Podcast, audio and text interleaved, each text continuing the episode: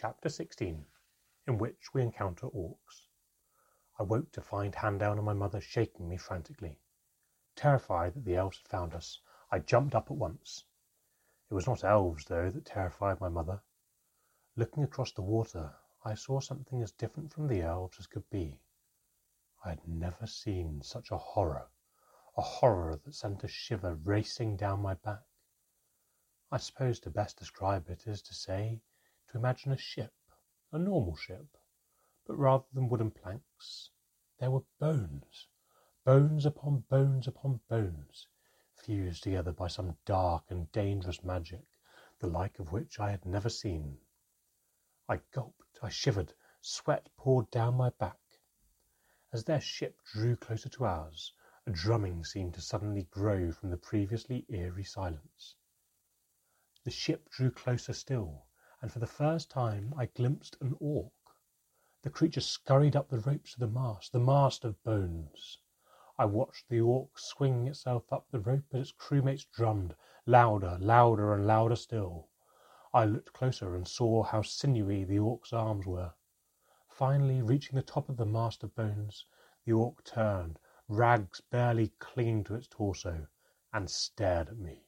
It stared at me, and there was nothing I could do but gulp in terror and stare back, completely captivated by its monstrosity. From its eyebrows, broken bones protruded.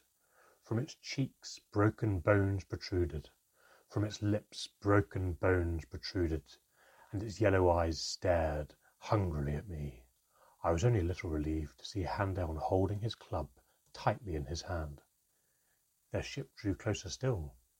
It couldn't be more than ten yards away from us. I'd imagine that Handeln would have been able to leap it had he been so inclined. Handeln, however, seemed decidedly uninclined to leap aboard the Orc ship. His hand that wasn't holding his club was now inching towards his dagger sheathed in his belt. I felt a hand land on my shoulder. Looking up, I saw my mother stood above me, her jaw set defiantly. I let her move me behind her without protest. I crouched down to stare at the orcs through the little safety that my mother's legs provided. I watched as two orcs lifted a third onto their shoulders. With an astonishing grace, the third orc leapt in a great arc from their ship to ours. What happened next occurred in a flash. The orc landed without so much as a thud behind me. It turned to look at me with horrifying yellow eyes. It smiled a horrible pointed teeth smile. Broken bones punctured its skin. It took one step toward me. Handeln was between us in a flash. His club rushed violently through the sky towards the orc's unprotected skull. But then his hand froze in midair. A ferocious crack had cut through the air as a shimmering emerald whip had wrapped itself around Handeln's wrist with a cruel strength. My eyes traced the whip all the way to its handle, held by none other than the hooded Manka.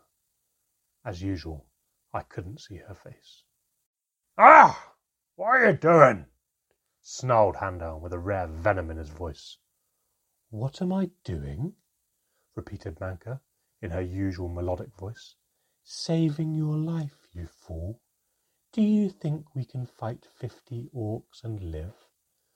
They want to eat the little one, Handeln hissed back. Eat it? Manka laughed melodiously. They just want to see it, you fool. They've never seen a goblin child before. She spoke to me now. Child, I promise you you're safe.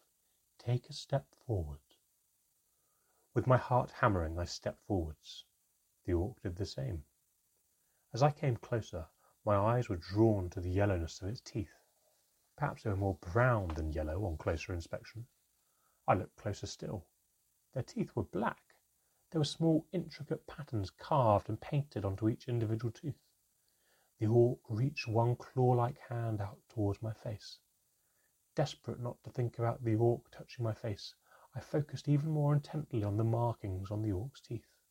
They were beautifully intricate. As I looked closer still, I saw that in fact each marking was a figure of some sort, and and they were moving. Some were stretching, others were fighting, Others still were chatting with the figures on their neighbouring teeth. It was amazing. In wonder I closed my eyes. Then it happened. The orc touched me. It reached out and touched me. I opened my eyes in a panicked flash. Its claw like hand had come to rest on my cheek. I felt a scream growing in my lungs. But then there was no need. Its hand was strangely soft, comforting even. I looked at the orc. It was smiling. Nervously, I smiled back.